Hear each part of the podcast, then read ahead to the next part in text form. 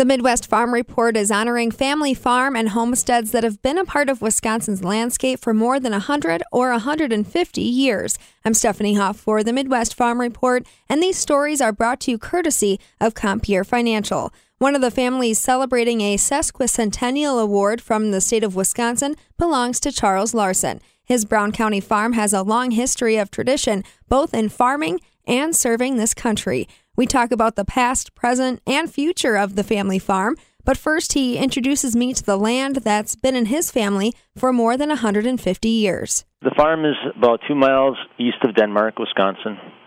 And the farm is about 125 acres of farmable land with another 30 to 40 of woods.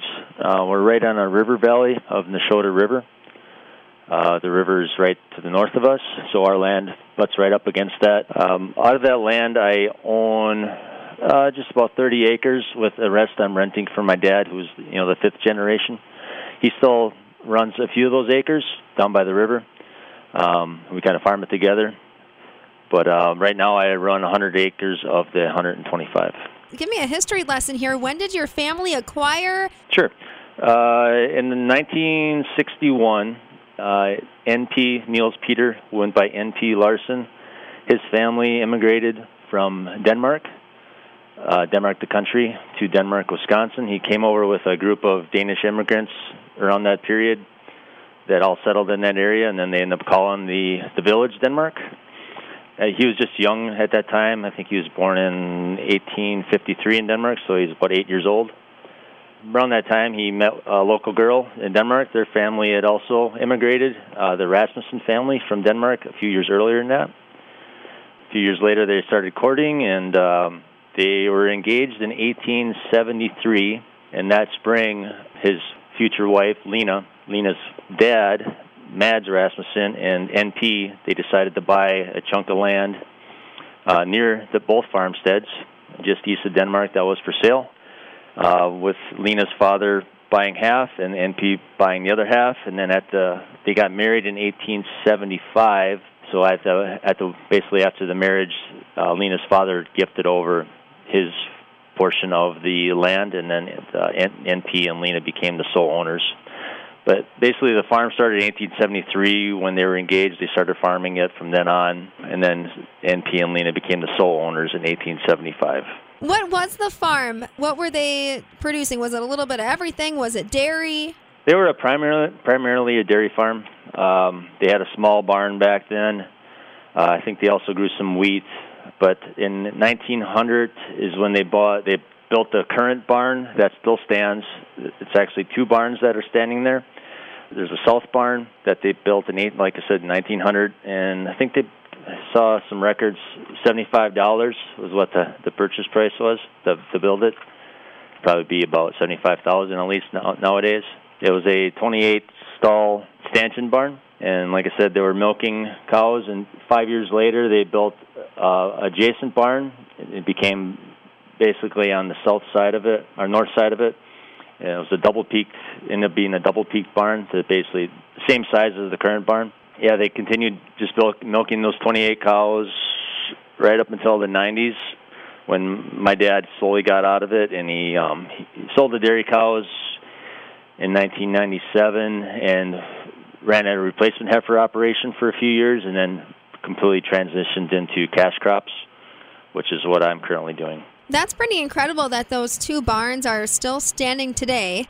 I imagine yep. they've seen a lot of changes over the past, you know, 100 years or, or a little more than 100 years now. Can you tell me how the farm kind of changed over that time? Like, did they add on to the land? They've added on a little bit. We they, they purchased some land that was closer to the river, and they sold off some of the, the wooded land around that time. There was a small silo that was that they used up until my dad bought the farm in 1978 and pretty much the second year.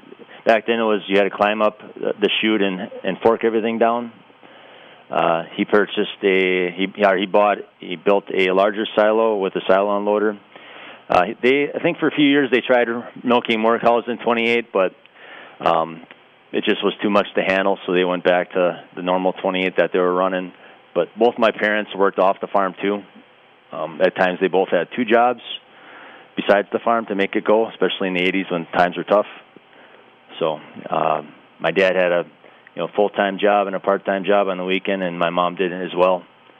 And especially once I was old enough, a lot of the farming, at least in the fields, I kind of took care of and tried to help them as much as I could. You know, over the six generations, did the farm see any big events? And by big events, I mean like how did it get through wartime? Great Depression, bad weather, anything like that? Any stories you remember hearing? Basically, they got through by, you know, just hard work. Um, pretty much every war that's happened up until even the Civil War, we've had a family member or direct descendant that's served in it. So that was kind of the the biggest thing as the young guys, young the kids or young men at the time that were helping on the farm. All of a sudden, they were gone to fight in the wars. They, I know they're in, they're in the, um, I think it was 19, oh, 1918 is when NP he he was elected to the state assembly for Wisconsin for the second uh, district, and that's when basically his son, his oldest son, decided to buy the farm because NP wouldn't be able to run it anymore. Yeah, and then World War II, a lot of the sons of the second generation they went off to fight in World War II, so it was a tough time then. Same thing with with my dad you know, he when he came back from Vietnam a few years later, he decided to buy the farm from my grandpa, and then I served. And when I came back from the Navy, that's when I decided to to uh, buy the farm as well. So that's kind of been the kind of the the running thing with the family is the one of the sons goes off to fight the fight in one of the wars that's going on, and then he comes back and he purchases the farm a few years later. That's pretty. That's a pretty incredible tradition. Hey, any stories of NP's time in office? Uh, just that he, I know he was instrumental in the the women's suffrage votes that happened around the time. I know too that when he was, there was a couple stories when he was running for office that there was the flu pandemic was going on, so there was real restrictions on how he could meet people, and they had to stay at a distance. That was during the uh, the Spanish flu back in 1918 and 1919 and also he had a son that was off in World War fighting uh, World War One at the time. So he was able to relate to a lot of the folks in the area. That's kind of how he got elected. He was he was well known in the area, and um, he could relate to other families that had sons fighting in the world in the war because he had one too. Back to the the farm itself and its history. If your family was milking cows until the until the 90s, I imagine there was some investments in technology. I think they went to the pipeline boy, that was I don't know the exact date, but they went to a you know a vacuum pipeline at some point. But beyond that, that was kind of why he got out of uh, you know the, in the 80s and 90s. It was either get big or get out. And he wasn't going to get out, but he wasn't going to stay in dairy farming. He always told me stories in the 90s that he was getting the same price for the milk that he got when he bought the farm 20 years ago in the 70s. But then obviously the prices on everything went up.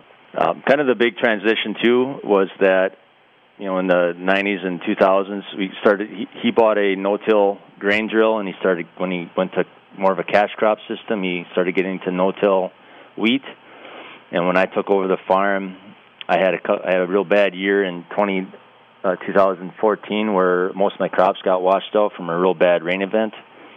Uh, I had a bunch of alfalfa and soybeans planted that got washed out in a four-inch rain event that happened early June I had to replant everything, and a lot of it was because of our topography of our, our ground is very hilly, so it's very prone to wash out if there's you know if if the soil's not stable, and that's kind of what happened. A lot of the soil got eroded away, so part of the reason I went to no-till is to help with erosion, and there's a lot of rocks on the ground too from from tillage. So we went to no-till, and and then later on cover crops. And we kind of kept that up where we do 100% no-till and cover crops on as many much of the ground as we can. And what do the crops look like today that you're planting? Is it still wheat and alfalfa, or do you do corn and beans? We're doing doing corn, soybeans, and a little bit of small grains, either wheat, oats, or barley. And then about half the ground is in hay, which I sell to uh, some local small horse farmers, beef farmers, and a small dairy farmer in the area that are looking for dry hay. Mainly uh, round bales and small square bales for the hay, and then um, when the usually get about seven or eight years on a on a hay on hay ground, then I rotate it back out into corn, soybeans, small grains, and then come back into hay a few years later. You know, Charles, one of the reasons I really enjoy doing these interviews is because not everyone today gets that on farm experience growing up on a farm, the lessons we've learned from Right. you know working with family and, and working with the land. Do you have any memories of growing up on the farm that you'd like to share? I just remember when I was a kid, I thought I was the lucky, luckiest kid in, in the world. I thought I, I, it didn't matter how much money or how wealthy my family was. It just I thought that the fact that I got to grow up on this, and it's it's really a beautiful beautiful farm. It's it's a tough farm. It's it's very small fields, but they're all bordered by tree lines. Like I said, we live on a river valley. The very hilly, but it's just every field has its it's almost has its own personality my wife came from upstate New York. I met her in the Navy, and she even says that too. The whole farm just has, from the buildings, the fields, and the legacy. There just has a story of its own, and the fields just have a, their own personality. They're any ten feet in any one field is different sand, soil, uh, very nice ground. When and then there's rocks ten feet ten feet away. So it's it's tough ground, but it's it's got a it just got such a big story to it and I think that was the biggest thing I, I remember growing up is just feeling how lucky I was to be there and um, to be part of it. And and it was my dad didn't think that I would when I went off to the Navy that I'd come back. My, my mom always knew because she knew how much I loved the place and that eventually I'd come back. It was just a matter of time. What's next for the family? I have a 15 year old stepson who's starting to show some some interest in it, and then I have two uh, younger daughters, an eight year old and a six year old. And it's the six year old is starting to show a lot of interest. Um, she always talks about being the next generation, and she always jokes that if she gets you know gets married to a, to a man, he's going to have to take the last name Larsen to keep it Larsen Homestead. Um, but other than that, uh, you know, we'll see. I, I would definitely never pressure them into anything. Um, you know, if it ends up being me the last generation, that's fine too. We'll see how it goes, and I would definitely never pressure them into it. But if if that's something they want to pursue, I'll definitely help them out as much as my dad's helped me and my grandpa helped him before. Charles Larsen telling us the story of his family's sesquicentennial farm near Denmark, Wisconsin, in Brown County. He's one of 30 family farms to be getting a sesquicentennial award this year from the state of Wisconsin. And I can be the first to tell you that each of these farms has a very unique story of how they came to be and where they plan on going in the next 150 years. You can listen to this year's century and sesquicentennial honorees at MidwestFarmReport.com. These stories are brought to you courtesy of Compeer Financial. For the Midwest Farm Report, I'm Stephanie Hoff.